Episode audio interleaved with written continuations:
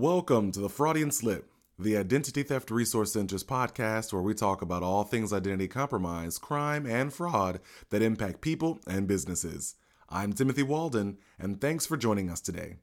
This month's episode takes us to the recent policy forum in Washington, D.C., hosted by the ITRC, the Better Identity Coalition, and the FIDO Alliance. The latter two groups are dedicated to improving identity protection and verification. In this session, a group of identity experts discuss why we need to move more aggressively to using biometric tools and digital credentials to help reduce the value of stolen identity data. The panel discussed both the benefits and challenges of doing so. The moderator was Jay Meier of FaceTec, a biometric solution company. Biometric experts Dr. Stephanie Schuckers and Arun Vemuri, John Breyault of the National Consumers League, and the ITRC's very own COO, James E. Lee. Roll the tape. Ah, excellent. Great. I was wondering if I needed to introduce everybody, but apparently I don't. So that's great. Um, we're going to, on the heels of ITRC's release of their uh, identity breach report and the new biometric working group uh, recommendation, uh, advocating for consumer protections for once and how biometrics can support stronger identity assurance for everyday people in the United States. Uh, we have this great board uh, to talk, uh, answer a few questions about how biometrics can play a role in devaluing stolen identity data. And Stephanie uh, came up with a great question. what exactly is, what do we mean by devaluing identity data and why is this important, Stephanie? Uh, great. Uh, can you hear me? Am I on? I can Not- hear you. Not yet? Yeah, oh, okay, gotcha, Good. gotcha, okay. Uh, well, thank you very much, uh, for hosting and for this, this great day. Um, so I think the backdrop of the last two speakers really says it all. You know, what is it we're trying to do? Where is, what is the attack vector? The attack vector is textual information about you your uh, uh, uh, biographical information, your name, your address, other information about you. And a lot of what we do when we're doing identity verification is we're checking that information in various means. We're pulling that information in, in various means.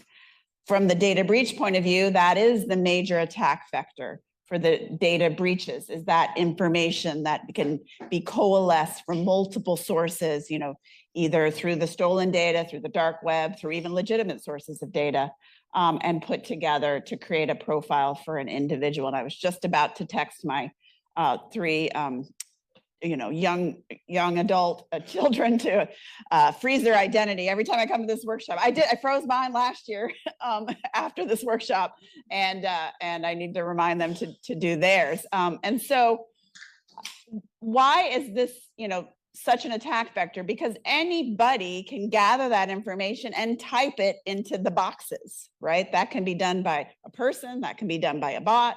Um, and so where's biometrics in this? You know, because I think the common question that you get is, well, that's just another data point, right? You know, like your name, like these other things. And I think it is not the same. It's fundamentally different from um, these textual pieces of information because you're involving sensors, right? You're involving AI, right? You know, you're adding additional um, kind of layers of security that make it much more difficult for the attackers to use that data, even if they steal it. And so what is that? What am I talking about? And those of you who know me know I've been talking about it for 20 plus years. Um, is uh, biometrics, everyone understands there's a matching piece, right? You're matching against some reference. But the second step is, is generally been called liveness, right? So what is liveness? It's taking extra measurements, putting in extra features, including potentially challenge response features to create some, you know, liveness to the session that then makes it much more difficult for the attackers to bypass. And so I think there was a recent breach that I was reading about. And what was the breach? Well, causing it to fall back to pin because they couldn't break the biometrics, right? You know, so um, uh, the the liveness piece not only helps with things like photo fraud, right? Taking a photo of an individual, but also what we call injection. And I think the last question was really related to the generative AI.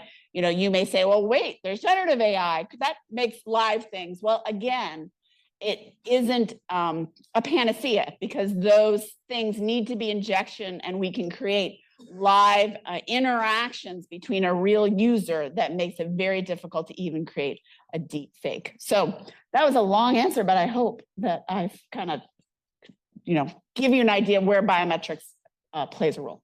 Well, thank you very much. You know, I think it's interesting to uh, note, in fact, I read an article very recently that talked about the wave of, of data breaches over the past 10 years or so and how they characterize that wave as the capture phase of a crime wave, right? Capturing the important data. And now we are entering the harvest phase of this crime wave. And you can see it show up in the statistics.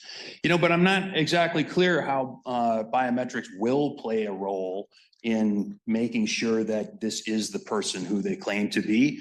Arun, you're doing a lot of work and some pretty incredible work at the Department of Homeland Security. How do you see biometrics helping verify and identify and authenticate people as they present themselves? Sure. Uh, so first of all, thanks a lot, Jay, and thanks for the organizers for putting together such a great organization, a great meeting. Um, before I start, I actually probably should make a caveat. I'm here as a private citizen not representing Department of Homeland Security because I'm serving in a role as an advisor to the ITRC. So for ethical reasons, I just need to be clear that anything I say is not on behalf of Department of Homeland Security. It's just my expertise that I've built up in the area of biometrics.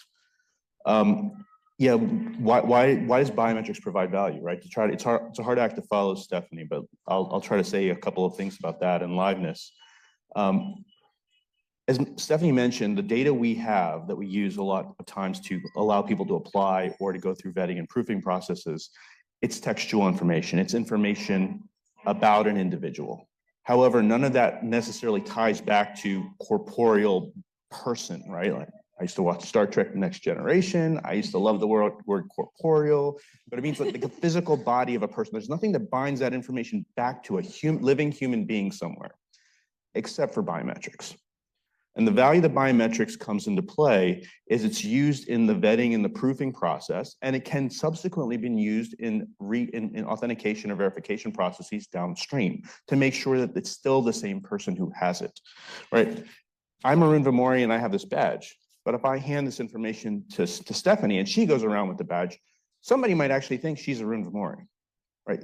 We don't necessarily tie back to that original identity proofing process, but biometrics allows you to do that right? I think it's really funny that we there's so much stuff in the media. I saw some movies on Netflix where people are printing and making their own identity documents, committing fraud at scale, and they're just swapping out the photo. Right? We have a, a, human brain here that does a lot of facial recognition. Right? I did it just now, and I realized, oh, there are people I know here. I should probably put in that disclaimer so that they don't confuse what I say as a position of the department. But we use that with with the physical IDs. I think the challenge though is it's one thing when the biometric process is happened by a trusted entity and you know and, and you trust that person or that organ that method by which you you make that decision like yeah this looks like the same person. But now with the with basically how technology's changed over time people are doing things remotely through their computer through their smartphone and asserting their identity. And we like using selfies because we do it all the time right? Uh, even if we're not doing identity proofing people are doing a lot of selfies and this is where face, um, you know, liveness detection and presentation attack detection comes into play to make sure that it really is that person. Otherwise, you can go find photos of me online. You can submit that for an identity verification process. Maybe it'll work, maybe it won't. It depends on the, pro the protections that the organization has put in place. So, so hopefully that clarifies like why why biometrics is valuable. And, and I think why liveness and presentation attack detection is valuable to make sure that it's still that same person and it's not just a replay attack. Because otherwise, if we don't have the liveness component, for example, it's no different than using facial recognition as you would like typing in a name. Because our data, unfortunately, is everywhere. Thank you very much. You know, um, there's a big difference between matching someone's face to uh, an identity and verifying who they are when they're standing right in front of you. In fact, people aren't very good at it unless it's like their mother. You know, we all know our mother's face and our mother's voice, right? But people aren't very good at that. But when you talk about the internet and this distributed, unsupervised environment, there is almost no way to know who is claiming an identity online. And so part of the point of all of this is to promote biometrics as as the only authenticator that's derived from an actual physical human being, right? So, you know, we're kind of at this epiphany phase. We're starting to roll out these systems and doing a lot more research about it. You know, there's a lot of debate out in society today. Are biometrics bad? Is the government following us? Are they biased? Are, you know, there are some issues with it. And I like to think that this is showing that biometrics are now entering the mainstream because we're framing proper and ethical use, right? But, you know, James, what do you think happens if we don't implement biometrics? What are the implica- implications of doing nothing at this point? First of all, I would say, um, whatever they said, I agree. Um, The smart guys. Uh, well, you know, the- it's uh, an old boss of mine. Uh, some of you in this room may know him, Dennis Thomas. Uh, he always said, I can't tell you what will happen if we do something. I will only tell you what can happen if we don't. And if we don't do anything, we're going to get exactly what we're getting, but we're going to get more of it over time. And if we like what we're getting today, then don't do anything. If you don't like what we're doing today, we have to find a different way of verifying uh, individuals' identities using liveness and, uh, and biometrics and all the other things that we know that can be beneficial. But if we keep going down the path of we're just relying on, on data, data that's been compromised time and time and time again, and will continue to be compromised time and time and time again, we're going to have more and more identity crimes. It's just, it's, it's no more complicated than that. Um, now, that's not to say that data isn't valuable. It is a important component, but it is just that. It is a component. And we have to adjust our system, systems to be able to use what we have and add to it the value of the, of the biometrics and the biometric processes necessary to, to validate that actual new piece of information. So Jeremy says all the time, going from something you have to something you are, something that is about you, that is unique to you. And that will help. Uh, what is the concept of this is devalue stolen data. If there's that one other element out there now that can negate your ability to use my data, that's going to reduce the value of it and the bad guys will move on. They'll find something else. That's fantastic. Anybody else want to take a shot at that one?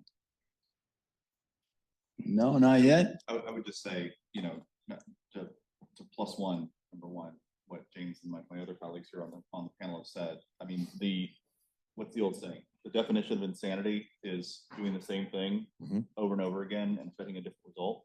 Uh, and I think, you know, we'll, we'll get into something a little bit later, but at least from my point of view as an advocate and somebody who cares a lot about uh, privacy uh, and also data security, um, I recognize that this is that we can't keep doing the same thing.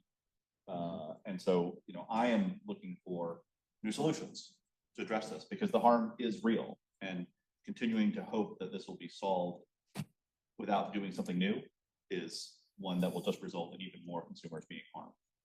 Yeah, I'd agree with that. And Lord knows, we've been seeing these data breaches for years, decades, right? Mhm. And it seems like not much of what's been deployed has worked very well in the past. So maybe, maybe it's time to start introducing some new concepts. But that again raises the opportunity for fear mongering. It raises the opportunity to try and construct a proper framework with which to use technology that can scare some people. And you know, the political class have opinions about a lot of things that some of them are informed and some of them aren't. Um, but there's a lot of opportunities to, to be nervous about biometrics. So, so John, you know, what are some of the unintended consequences that we need to protect against as we deploy biometric capabilities out there? Yeah, I mean, so uh, the, the uh, unintended consequences obviously are uh, where the use of this biometric data, we, I think would all agree is a net good use for consumers and society, which is to verify, make consumers more, re- and their data less valuable to, uh, to hackers and ultimately reduce the harm that accrues because of uh, uh, fraud and identity theft. Uh, at the same time, like I, I see that benefit very clearly, but recognize that if this, uh, this tool, this biometrics and the data that on which it relies, these biometrics are misused, that there are also potential costs. Uh, and those costs can fall particularly uh, uh, hard on uh, individuals who are uh, least least um, least prepared to address that harm. Uh, thinking of you know marginalized populations, communities of color, disabled Americans, um, for whom biometrics uh, has rightfully uh, raised some suspicion. Um, they recognize that there is a history of biometric and biometric type data being used to exclude and uh, and, and marginalize them. So, oh, sorry, it's not. on.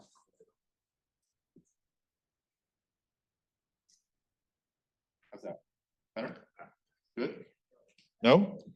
Now, good. Okay. Um, so, uh, for those in the back who couldn't hear me, uh, TLDR version is biometric verification, good, lots of promise. Also, the tool can be used for bad. Uh, and I think we need to be very careful about how it's, uh, how it's deployed. Um, because the potential downside is real and is there. Um, but, uh, it- it's, it's certainly one I think we, I'm personally doing a cost benefit analysis as somebody who comes to this debate with sort of an innate skepticism uh, and concern about the use of uh, data like biometrics that is immutable. Like I can't change my face. Um, and I'm saying that as somebody from a fairly, you know, from a position of comfort, you know, a white guy, fairly, fairly well off. Um, so I'm uh, certainly even more concerned for people who don't have the same sort of positions of power and privilege that I do. Thank you very much. I'm, you know, I'm gonna audible out of this one just for a second and see if I can drill into this a little bit more. Um, this, I'd, I'd like to ask Stephanie and Arun, you know, what are some of the technical ways that we can mitigate the risks of using biometrics? You want to go first this time? Sure. Um, yeah, I- I'll, so keeping in mind that these comments are mine and mine alone, right? Um, I think number one, um, is judicious use of biometrics. I don't think biometrics should be a silver bullet solution. It's not. If anything, what you can do is collect a lot more data and make it more, put it in more people's databases and more people's systems and have it be misused in other ways. I think there should be careful thought about whether biometrics is adding value or not to a particular situation. Um, I think there should be a possibility where people have anonymous, relatively anonymous transactions. Why do we need to get so much data from all people for all things?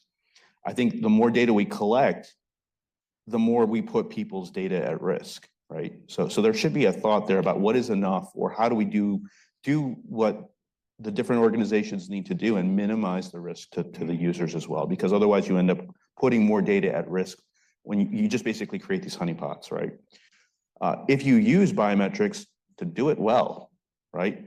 Be very specific about what technologies you use, right? Make sure you're using stuff that's been tested. Look at who's testing them. Figure out if you can, if that's actually a trustworthy entity. Um, I, think you have to look at things like complementary technologies like liveness and proofing detection, but those have to be tested too. Uh, basically, we need to make sure that more information is available to system owners, to business owners, so that they can make informed decisions about whether these technologies add value to their process and actually reduce risk versus compromising individuals' data. Um, and, and you, and what part of that also needs to look at more than just dollars and cents, right? It needs to look at how do these things actually work? Um, during the pandemic, things changed. A lot of stuff had to go online. But I don't know that we have a lot of data about a lot of things that we do today and figure out whether or not, what, what, what really are the risks. The challenges are that sometimes you are going to have, let's say, minimum thresholds that people will put out and say, above this, you're okay, just don't use stuff below this.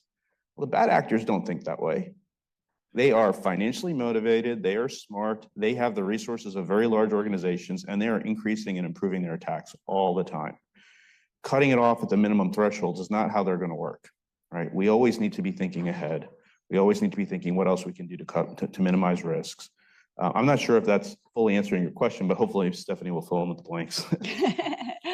Yeah, yeah, great. Um, I think I would add, I of course agree with all of that. Um, I would add, uh, the use case, uh, for how it's used is very important, right? Because when we just say the word biometrics, you know, it applies all kinds of use cases, right? You know, from, from what we know today on our mobile device, but all the way to, you know, surveillance, you know, kind of in, in, um, in states, authoritarian states and tracking your every movement, right? And so that makes it really complicated for a technology to kind of carry all this baggage, right? You know, of, of the potential use cases. It's a simple tool. It's how it's used that makes all the difference. Um, and so, you know, I've worked with um, the Biometrics Institute um, in terms of kind of uh, explaining how the various use cases um, uh, lay out from one to one to the many different ways one to many can work.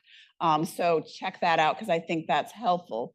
Uh, the National Academy of Sciences and Engineering just re- released a report on facial recognition that delved into some of these, um, you know, very, you know, important issues as a society. Because I, I agree with with both of you. There are use cases that I find unacceptable. So saying just, well, we're just going to use face recognition, right? To me, you know, like boom, you, you know, things pop in your head, you know, that are use cases that are, you know, really truly unacceptable.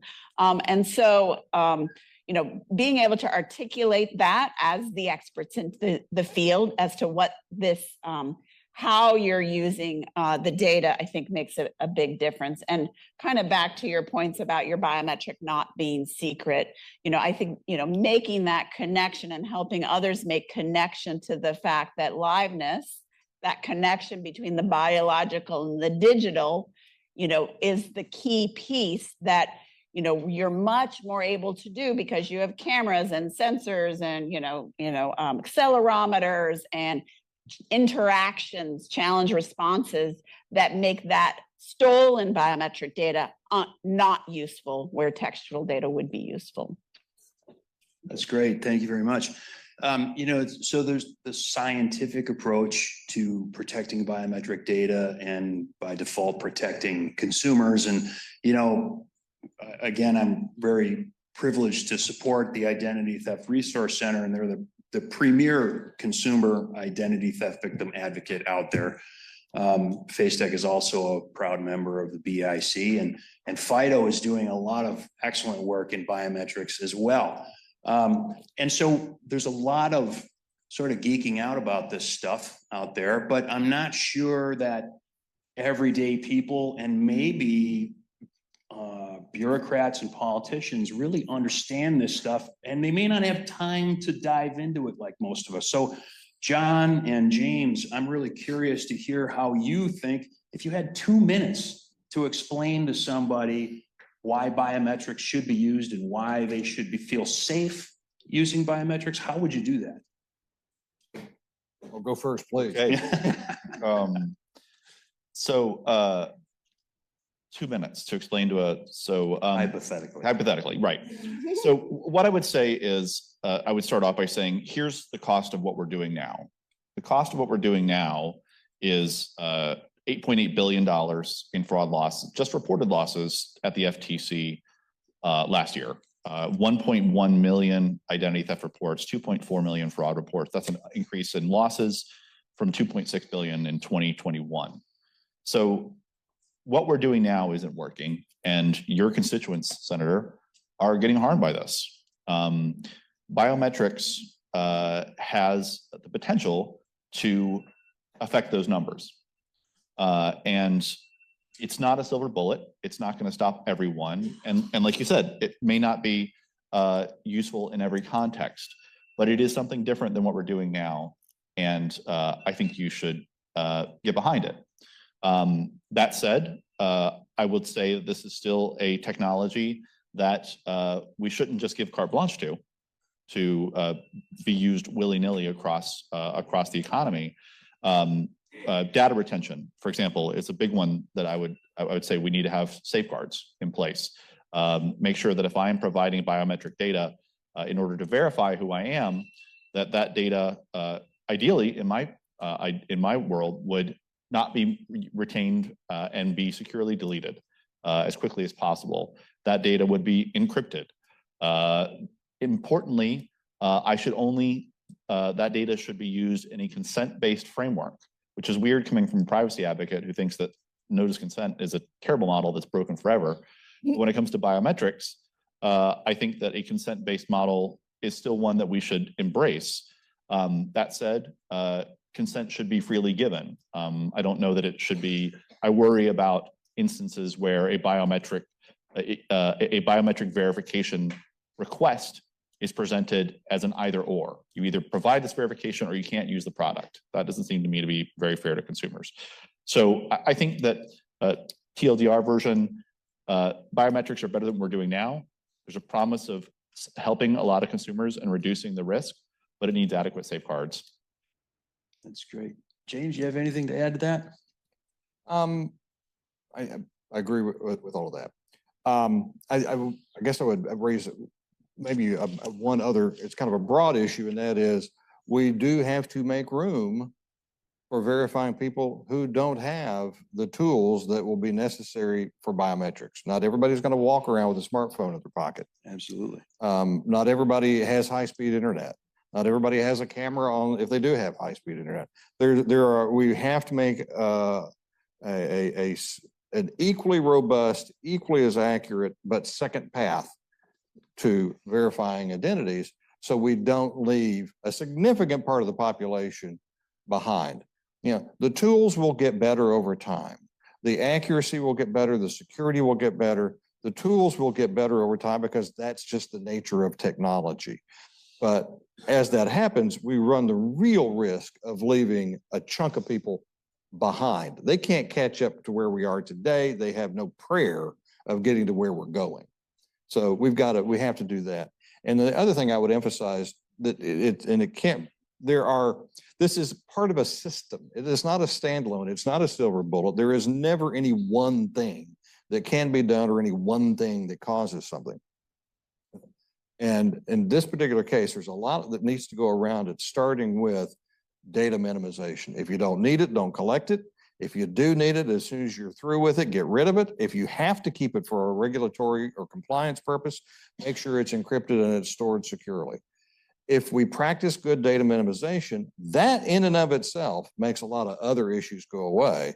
And then you add these other tools on top of it, and you begin to build an identity verification process and institutionalize in everyone, whether it's the digital path or the analog path, everyone has a better understanding of what's at stake and what they gain by participating. That's great. Thank you very much. You know, um, I was on a group of uh, folks who wrote in Canada, there's a digital identity framework called DIAC, and they've been a leading, they- they've been a, a leader in trying to structure a safe and, uh, and, and efficient identity framework for consumer use in Canada. And we wrote the best practices. You know, we had some recommendations for best practices for governments and for consumers and for corporate stakeholders. And, you know, what I'm hearing from the panel right now is starting to sound like best practices, right?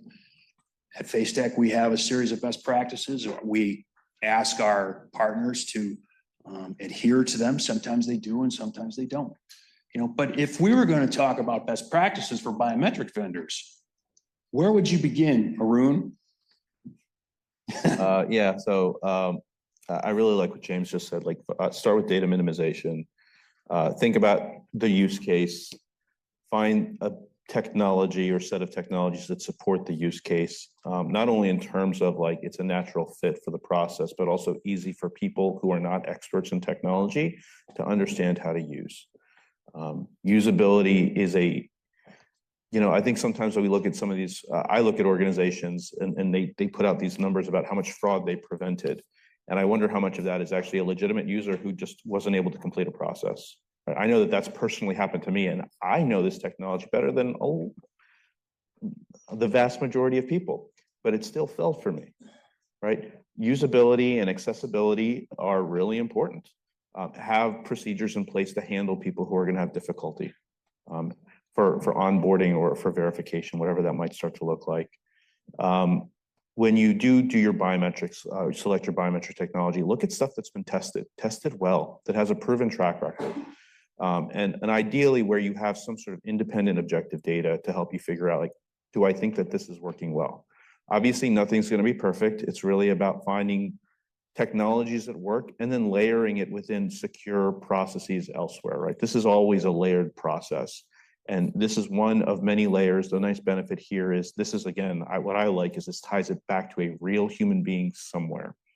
Um, if you do, and, I think you do need to really look at uh, doing facial recognition or biometrics along with things like presentation attack detection or liveness, making sure that that's actually like a real human being or of a human being through the sensors on the device or other things that might happen, right? And this could be as simple as, you know, like when you do, uh, you know, Face ID on your smartphone, like they're looking for things there so that if I just took a photo of me on the wall and, and try to, try to open my phone, it's not gonna work, right?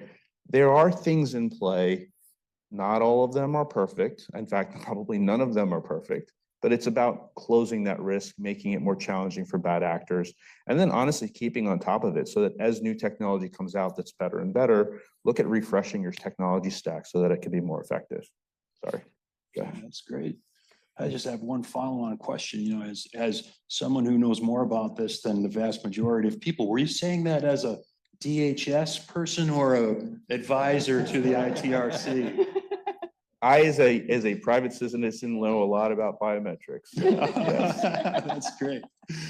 How about best practices, Stephanie? What do you think? I was just, yeah, I was just going to add, um, since FIDO Alliance is one of the, the sponsors here, to just give a plug for some of the work that's going on there.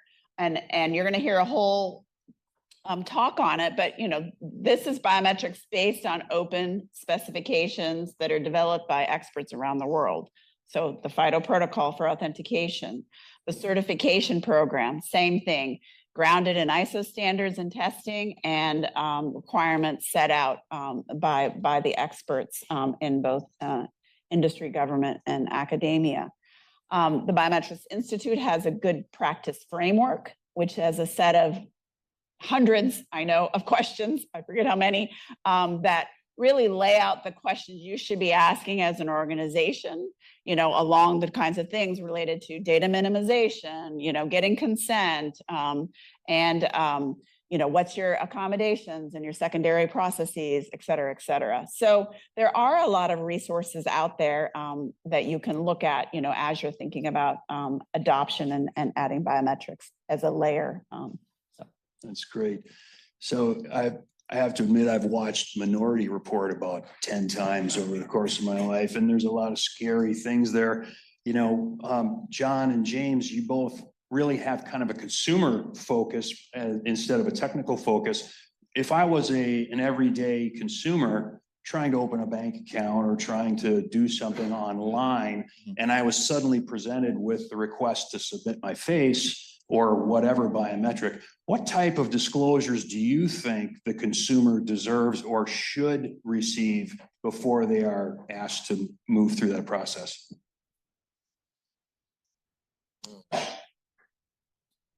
Well, Go ahead. um, you know, I, I, um, should the consumer receive a disclosure?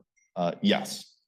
That disclosure should, uh, make it very clear that the biometric is being requested, but the consumer has a choice on whether to, uh, provide the biometric or to find some other form of verification. Um, now, the, and I think that that, that is about as much disclosure as uh, your average consumer can probably process and, and, and act upon. Right? Uh, telling my eighty-three-year-old father-in-law that uh, you have a data retention policy in place and that your facial rec, your facial data will only be used for the purposes provided above, please click here for a five hundred page legalese document.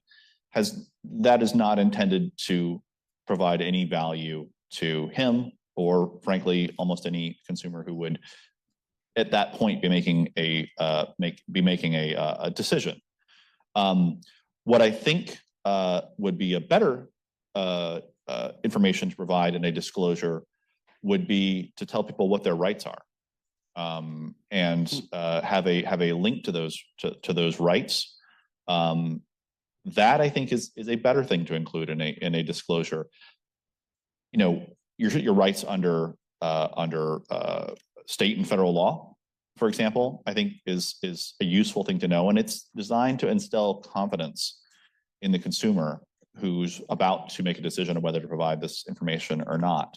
Um, so I think, you know, we also need to like make sure that those rights actually are in place and that they are as strong as they can be. Um, you know, uh, to, to build for a moment on, uh, what Stephanie and Arun were saying a moment ago about best practices. Uh, one of the things I worry about, um, is that, you know, having these best practices in place is, is really important. And we will have lots of companies, including many of those represented in this room, who will be eager to embrace them, uh, because they're the right thing to do. Uh, but I worry that as good companies start to embrace this in a way that in biometric verification in a way that's secure, you will end up with this, with the, uh, with the, the bad guys sort of starting to, you're squeezing the balloon in one place, they go to the long tail. You'll have this long tail of people who are, have all th- this data that's still valuable, who will start getting uh, targeted more by the bad guys. So I think as part of our plan for how we develop uh, a, a strategy for rolling out biometric uh, uh, uh, validation uh, and devaluing the value of that stolen data, um, I think we need to think too about how do we make sure that that long tail doesn't get left behind? Because consumers are still going to rely on companies that uh, that that are in that that sort of less safe area. Um, so don't forget about them too. Maybe a, maybe a best practice would be to ensure that you provide an alternative uh, verification or, or authentication strategy or, or option for people that can't or won't participate in biometrics. Yeah. Yeah. How about you, James? What do you think about best practices? Yeah, um, I'll, I'll put on my, my hat as a person who has owned every single Apple product they've ever made. Even the Mac Cube? Yes, I That had, Two C working for you. not only did I have a Newton, I had a Newton too, Nice. with a PCMCIA card in it that you, with a modem that you could connect to absolutely nothing, but I had it. He's still my beating heart. Yeah, just. I, you know, th- this is, this is a, a a general critique of a lot of things that we do involving technology, period, not just what would be going forward here. And that is, we don't explain the why. We don't give consumers a basis for why we're doing this in a language they can understand.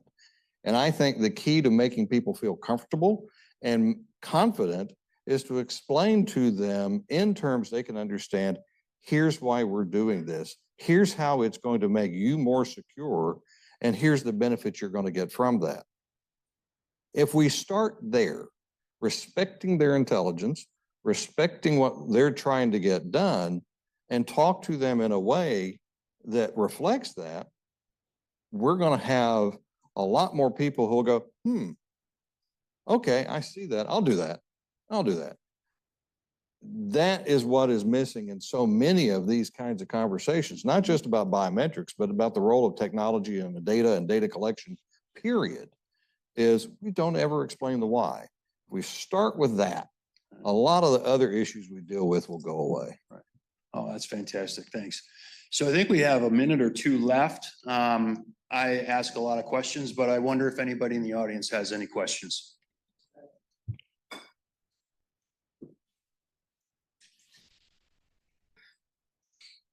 Hi, I'm Ross Ford, and I want to ask a question, anybody on the panel can take it about uh, data minimization, right? If we do this the way we've been doing with every dot com, taking my biometric information, James, do you think that'll re- have good results?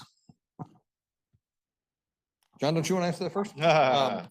Um, Um, you know, uh, it, it's going to require a different framework. There's no question about that. It's going to require a different framework. It's going to have to require a different set of, well, beliefs is the right term, but you're going to, certainly a different level of respect for the data than what we see today. Because I can't change my biometric. And now today, there's no real way that you can adopt that in, in practical terms. You can't, you can't make my face. I can assure you, you wouldn't want to. Um, but it's still reduced to a series of ones and zeros. It's all, every, your DNA is reduced to a code. Um, we've got to have a different level of understanding of what happens if that is compromised in some way. And, and, oh, sorry. Nope, that's me. Um, so I think we've got to build that in to the, at the foundation level, because look, the, the systems that that exist today are the early systems. We still have time to build in a very robust uh, respect level. Can I just add to that? Um, that I think this is where you were going with it. The, the solution doesn't necessarily have to be that every single company now also needs to hold your biometric data, right?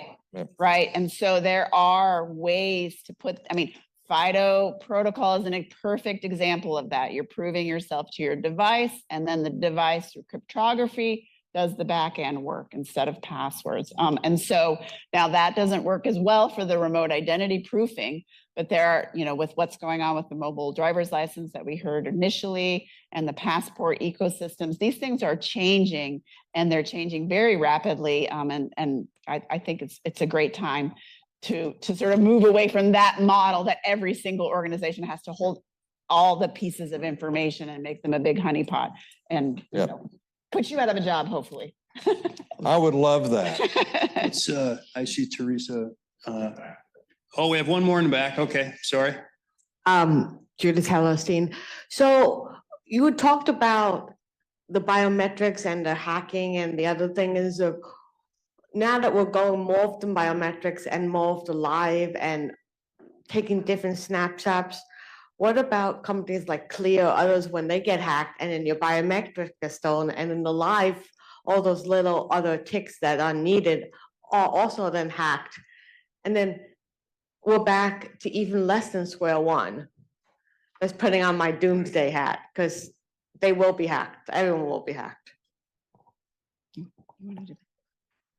I don't know if I can comment on Clear to be. All perfectly- I'll, I'll I, I, I think that, you know, I, we do some work with deepfake technology, you know, and I think there's a certain sort of sense that that that's kind of now the new zero day for biometrics, that that deep fakes can simulate completely your corporal, you know, selves, right? And, but I think we're really a very long way from that uh, uh, piece because ultimately those deepfakes are a digital representation and they they may look good from a you know i i can't tell whether that's obama speaking or whether that's a deepfake but from a biometric system they don't look good at all right? You know because it's shown on a screen right? You know or it's digitally injected and it lacks you know the the information that can be randomly injected you know in a real session so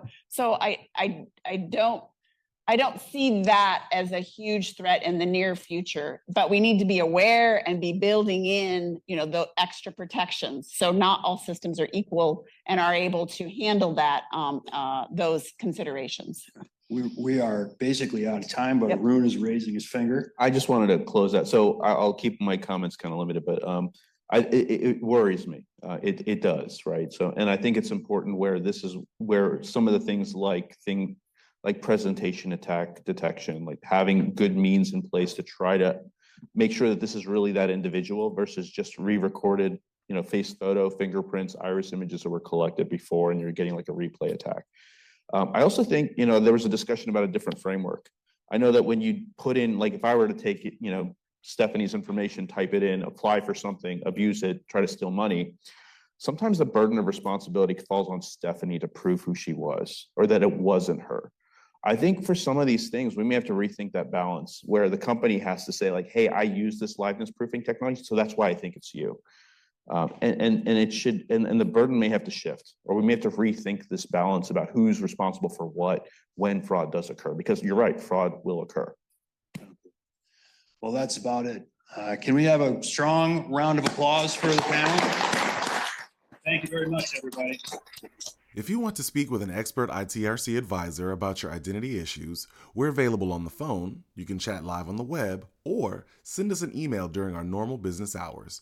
Just visit idtheftcenter.org to get started. Join us next week for our sister podcast, The Weekly Breach Breakdown. Until then, thanks for listening.